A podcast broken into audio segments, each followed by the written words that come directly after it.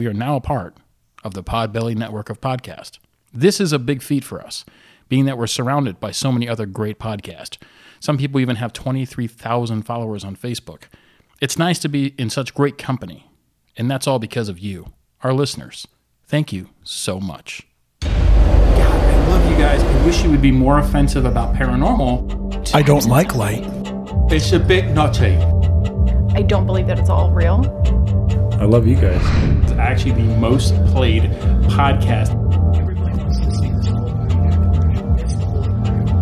You can't choose between life and death, and we're dealing with whatever's in between. Now tell her before it's too late. Run to the light, baby!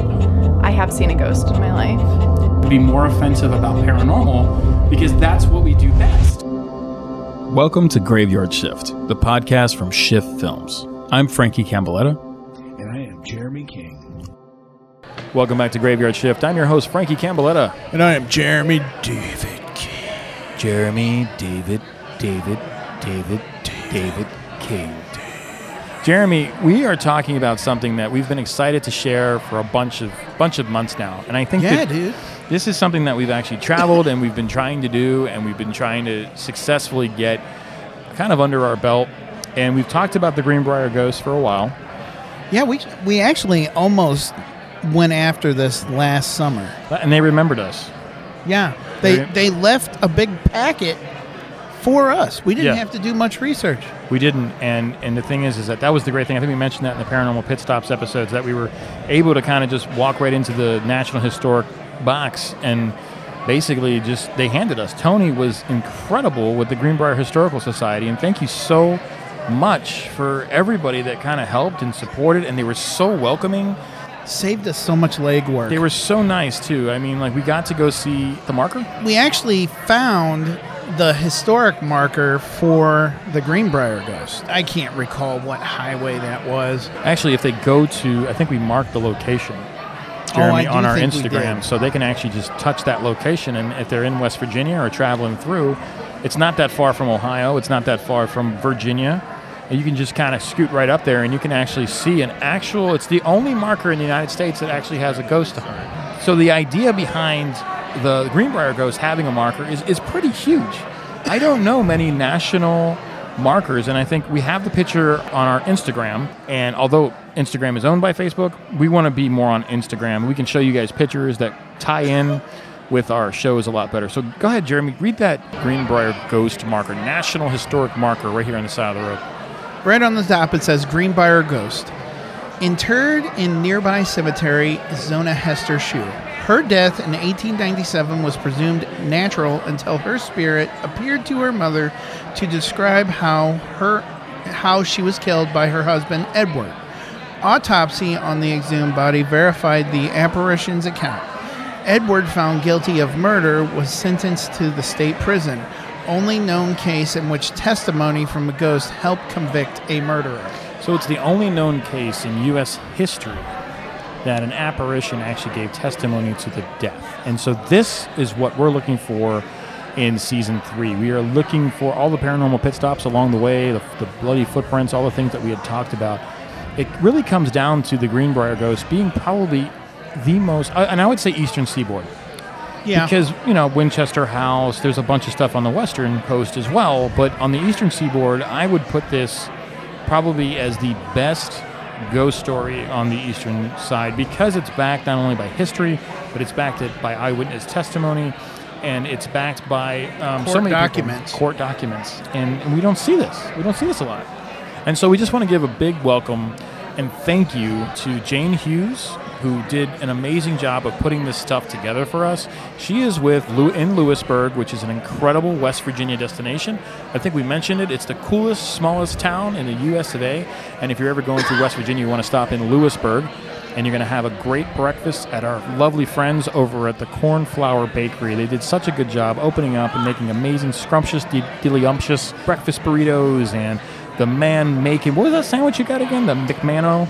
Uh, you know, I made it up. I think it was called like the Farm Boy bagel or something. It was like eggs and bacon. It was great. It was amazing. They bake all their own stuff. So go ahead and visit Cornflower Bakery. Such a cool little place. And we also ate at that amazing, I think Tony over at the Historic Society, I want to thank her too Yes. for taking the time to call Max Gibson, who we did not get the chance to connect with. But Max and his wife are actually related to Trout Shue.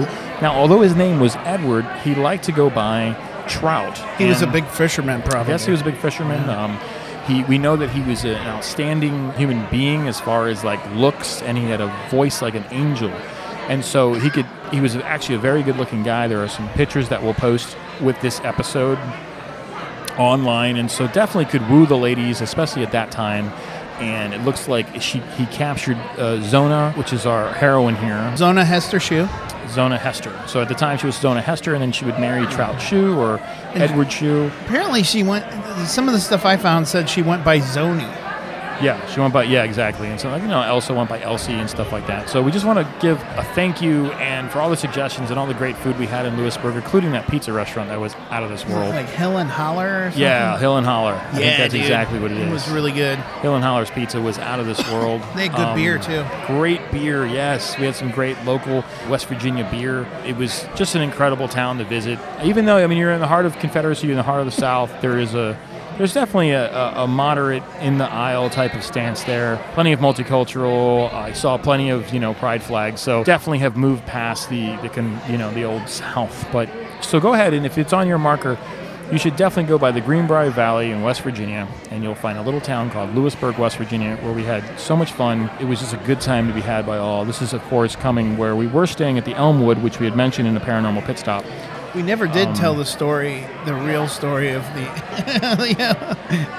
finding our, our bed and breakfast. Finding our bed and breakfast. Yeah, and that's a that's a tale for another day. Today, the Greenbrier case. So hold tight as we get our documents ready.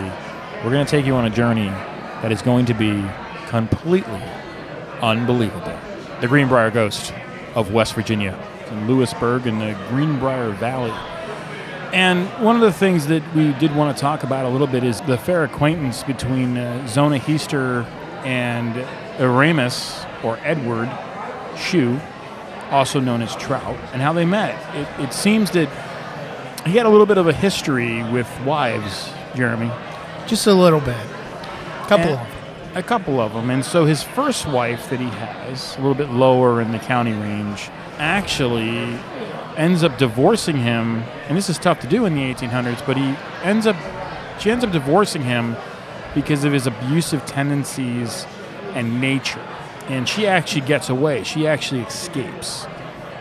Then Trout would go on and marry a second time in another county. And this time, that wife would meet a horrible fate. Not unlike Miss Zona Shue. I mean, it's similar.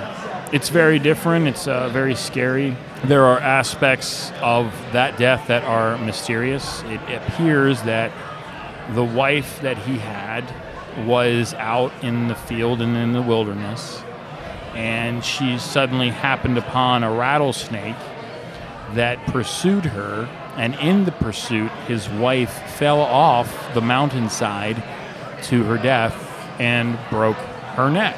Huh. She she broke her neck too. Yeah, she did. Yeah, that's And- that's a coincidence.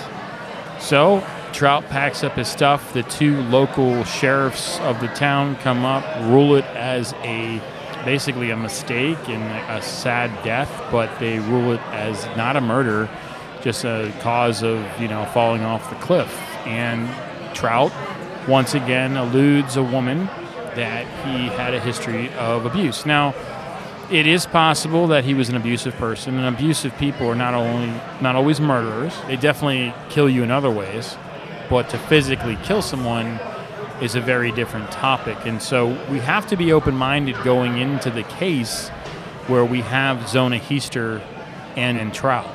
So when we look at Trout, when we look at this aspect of developing the characters within the Greenbrier case, you have to put in perspective that if you truly believe in a presumed innocence, then you have to give Trout his day in court. As we said prior, Trout had over 120 witnesses that were with him when this neck breaking of Zona occurred.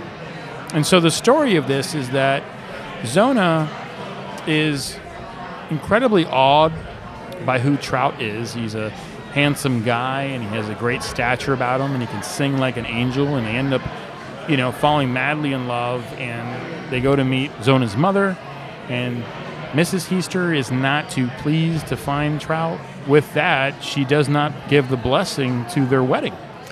I think there was, uh, you know, something to her mother having that reservation because he had kind of uh, a bad reputation for his temper.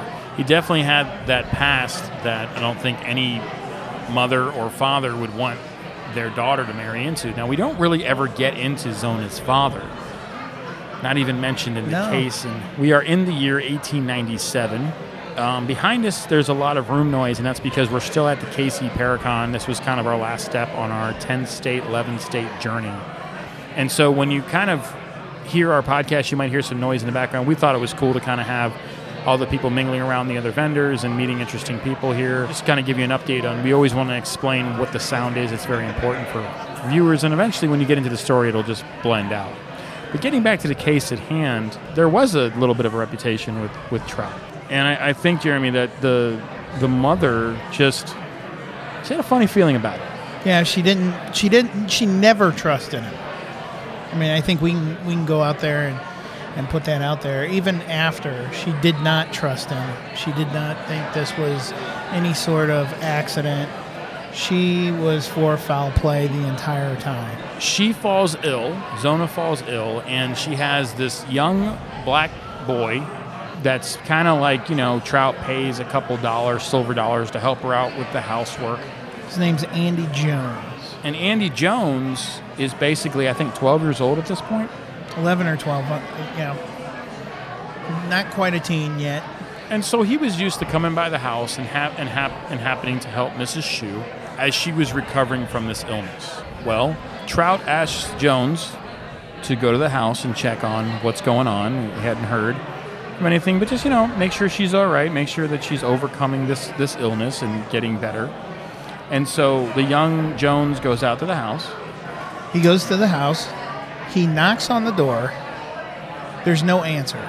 So he's thinking, you know, at least this is what we, we believe, that she must be in bed sick because Shue has asked him to go over there to help Zona because she is sick. He opens the door and he finds her laying at the bottom of the steps in a pool of blood. He runs home to his mother and tells his mother all about it. And his mother says, You've got to go tell Mr. Shue what's happened. So he runs over, tells Mr. Shue. Mr. Shue goes all the way back to his house, takes her upstairs, cleans her up, gets her prepared for the funeral, puts her in a very old time style dress. Even for that time, it was not necessarily even the style then. Had a very high, very stiff collar. Correct. And the thing is, we have two pictures of Zona, and we'll post them both. One of them is her death picture, which we just actually found out. I got an email back. It's a post mortem photo. So, this is actually how she looked when she died. And you can actually see this high neck dress. It's all in black. It's, it's allegedly one of her favorite dresses, is what Mr. Shue talks to about, and he's absurdly kind of his actions were very suspicious at this point. Finding out that his wife was at the foot of the stairs, Shue leaves the place that he was at and he rushes home. He opens the door, and like Jeremy says, he goes to the body. Now, here's the question that I have, Jeremy. She's in a pool of blood. Right. Now, if this incident had occurred within an hour or two hours, that blood would have coagulated. Right. Andy Jones saw this and goes to his mom and then back home to find Trout. That's a span of time that we really don't have a lot of record of. No, we didn't as- see anything that because- gave a timeline. Exactly. From a true crime perspective, we're always talking about lividity. And if you don't know what lividity is, lividity is the area where the blood pools in the body when it's placed in a certain area. So if I'm laying on my side and I was killed that way, over time, all the blood in my body would pool to one side, and eventually the coagulation would start to occur, and then the water would separate from the blood. Yes. And in this case, Heaster is found in a pool of blood, which I find to be, but this is 1897. And we're going on the word of a man that I guess has a little bit of credibility around town. We do know his past. We do know that he had a temper. Right. And so the story kind of builds from there, Jeremy. It kind of becomes this revelation that they're going to go ahead and rule this. They're going to go ahead and bury her. They're going to go ahead and prepare her. And every time anybody comes close to the body, Shue rushes over to her and holds her in a weird way. At the wake, at the viewing, he does the same thing. He, he keeps the casket closed. The only time that he is not near the body is when the casket is closed. He is like uh he is there constantly unless the casket's closed. When the casket's closed, he's also reportedly in fairly good uh, spirits. and you can actually see the the Shue farmhouse. It's actually a fairly two-story house, fairly big. Still has the chimneys. It's a private residence, and there's nothing wrong with driving on a public road and going to see it. We were unable to get in touch with the people that live there, and I'm sure they know the history about the house. But the house is actually located approximately six miles west from Lewisburg on Route 60, and it has kind of like a bluish tint roof, kind of almost like a tin roof. It has a fireplace and it has a little bit of scaffolding out front and a little bit of some columns and stuff. It's a fairly large house. It sits right on the road. You have to kind of picture in your mind that he kills her, he throws her down the staircase, I guess, or the blood is coming from whatever. The- The blood thing for me is strange because she is ruled that it's a broken neck. Well, I don't know that they knew it was a broken neck at first. Correct. They actually bury her They bury her. and because of what occurs, they end up exhuming her and doing another examination. And at that time, that is when they find out that she has a broken neck. That is uh, what I got as well, Jeremy. I think starting with the, the trial, we got that the first report comes on February 25th, 1897, right? So she's laid to rest January 23rd, 1897.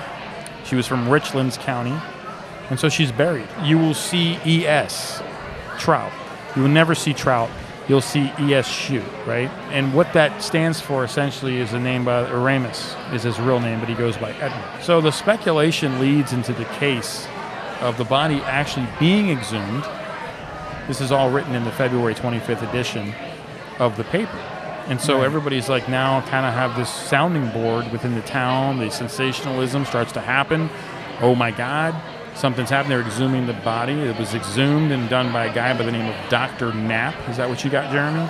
Yes, and it was ordered by Justice McClune, Yeah. who would preside over the murder trial Which is also strange because there's another McClune in the jury. in the jury. They actually list all the jurors' names. And it's strange because at the time, this is still a small town. Right. It has to be invariably small back then as well. I don't know why this town would have been bigger back then. They disclose that Mrs. Shue neck had been broken. right. And that's a that's a strange occurrence here because you know we have the body wrapped up, we have the pool of blood, we have all these certain things, and now they've exhumed the body. You're probably wondering right now, well, how did they exhume the body? Why would they exhume the body? And I guess that only can come from the testimony of Mrs. Heaster, Zona's mother's testimony. And before she took the trial, before she took the stand, she had told many people with and without the city that she was having these occurrences that they would later describe as visions until she corrected them on the stands. That is true. On March 22, 1897, the circuit court indicts Trout Shue for murder.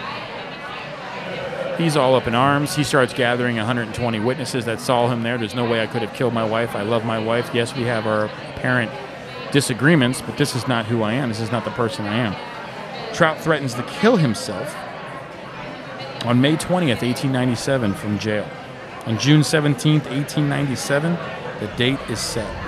The 120 witnesses will defend Shue. On June 24th, 1897, after the testimony, we have the state versus E.S. Shue, murder of wife. And so what's happening is we have these dates here that run from June 17th, the date is set, and Shue has 120 witnesses. On June 24th, 1897, the court convened on Tuesday with Judge J.M. Newart. State versus E.S. Shue, murder of wife. We have an indictment here. On June 1st, 1897 is the first time the mother of Zona Heaster speaks out in court. And this is where all the history comes into play, right, Jeremy? This is what Right. makes this one of the coolest cases in lore, in paranormal, um, on the Eastern Seaboard. Nothing, nothing touches this, How about in legal history? and also legal history. She is one of the only people to have an actual marker, a landmark historic marker, and it says the Greenbrier Ghost Yes. and it's right on the road. You can pull over and you can read the sign, and it goes through this case in a very synopsis like fashion. But if you guys know us and you know how we run our podcast, we don't do things in synopsis fashion. At this point, we're getting and gathering everything up so that we can actually read from the testimony. Now, her first and second cervical vertebrae were fractured. Atomically, uh, they're known as C1 atlas and C2 axis, which combines to make the first joint at the base of the skull. Now, this could have occurred, and this is Zona's autopsy, by three medical doctors on February 22nd, 1897. So, with the official cause of death being strangulation, manual strangulation compounded by a broken neck. So, he could have killed her, he could have strangled her, he could have broken her neck there, or he could have threw her down the staircase where the fall did it for him. It's true. But at the end of the day, we know that Zona's dead. Maybe she even could have fallen. Yeah. I mean, that's a possibility. So to give you more of an example of what's happening in this courtroom, we actually have the entire testimony as it was jotted down. And so what me and Jeremy are trying to do here is actually give you what the emotions were in that courtroom. He will be playing the lawyer that will be questioning Mrs. He- Mrs. Heaster, and I will be Mrs. Heaster in my best West Virginia accent, and him in his best West Virginia accent. And you can't, you can't laugh because I'm gonna laugh. I, I'm going to try not to. Okay. and we begin. I've heard that you have had some dreams or visions which led us to this post mortem examination. They saw enough themselves without me telling them, sir. It was no dream. She came back and told me that he was mad and that she didn't have no meat cooked for supper. But she said she had plenty and said that she had butter and apple butter and apples and named over two or three different kinds of jellies, pears and cherries and raspberry jelly. And she says, I had plenty.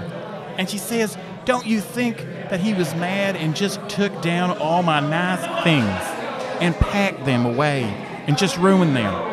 And she told me where I could look down back of Aunt Martha Jones in the meadow in a rocky place that I could look in the cellar behind those loose plank and see it was a square long house. And it was hewed up in that square. And she said for me to look right at the right side of the door as you go in, and at the right hand corner as you go in. Well, I saw that place just exactly as she had told me, and I saw blood right there where she had told me. And she told me something about that meat every night she came just as she did the first night. She came four times and four nights. But the second night, she told me that her neck was squeezed off at the first joint. And it was just as she told me. Now, Miss Heaster, this sad affair of very peculiar impression upon your mind. And there was not a moment during your waking hours that you might did not dwell upon it? No. No, sir. And there is not yet either. And was this not a dream founded upon your distressed condition of mind? No, sir. It was no dream.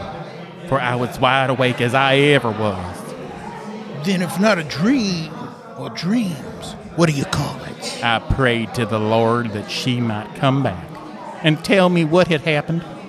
And I prayed that she might come herself and tell on him. Do you think you actually saw her in the flesh and blood? Yes, sir, I do. I told them the very dress that she was killed in.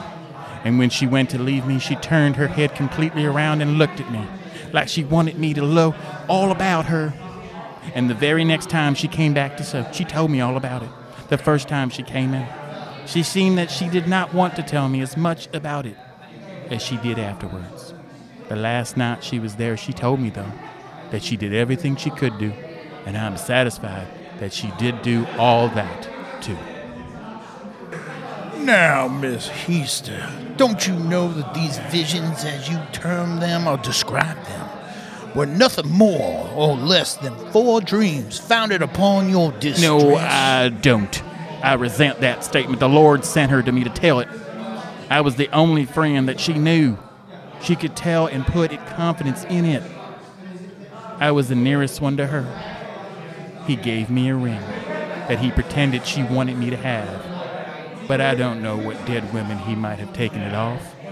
I wanted her to own a ring, and he would not let me have it. Miss Heaster, are you positively sure these are not four dreams? Yes, sir. It was not a dream. I don't dream. I am wide awake, to be sure. And I know I saw her right there with me. And you are not considerably superstitious? No, I am not, sir. I was never that way before, and I am not now. Believe in the scriptures? Yes, sir. I have no reason not to believe it. And do you believe the scriptures contain the word of God and his son? Yes, sir. I do. Don't you believe it?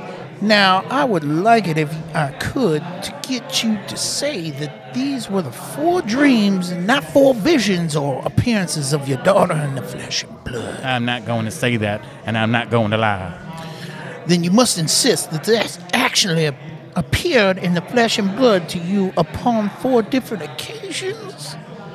Yes, sir. Did she not have any other conversations with you other than that upon the matter of her death? Yes, sir. Some other little things, some things I've forgotten, just a few words. I just wanted the particulars about her death. I got them. When she came, did you touch her? Yes, sir. I got up on my elbows and I reached out a little further as I wanted to see people come in their coffins. And I sat up and I leaned my elbow. There was a light in the house. It was not a lamplight.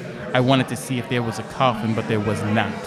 She was just like she had said she left this world. It was just after I went to bed, and I wanted her to come and talk to me, and she did.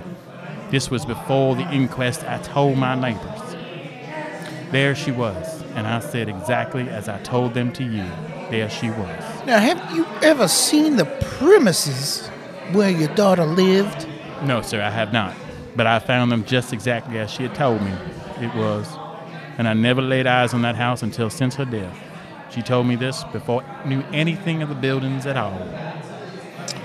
How long was it after this that you had these interviews with your daughter until you did see the It was a month or more after the examination. It has been a little over a month since I saw her.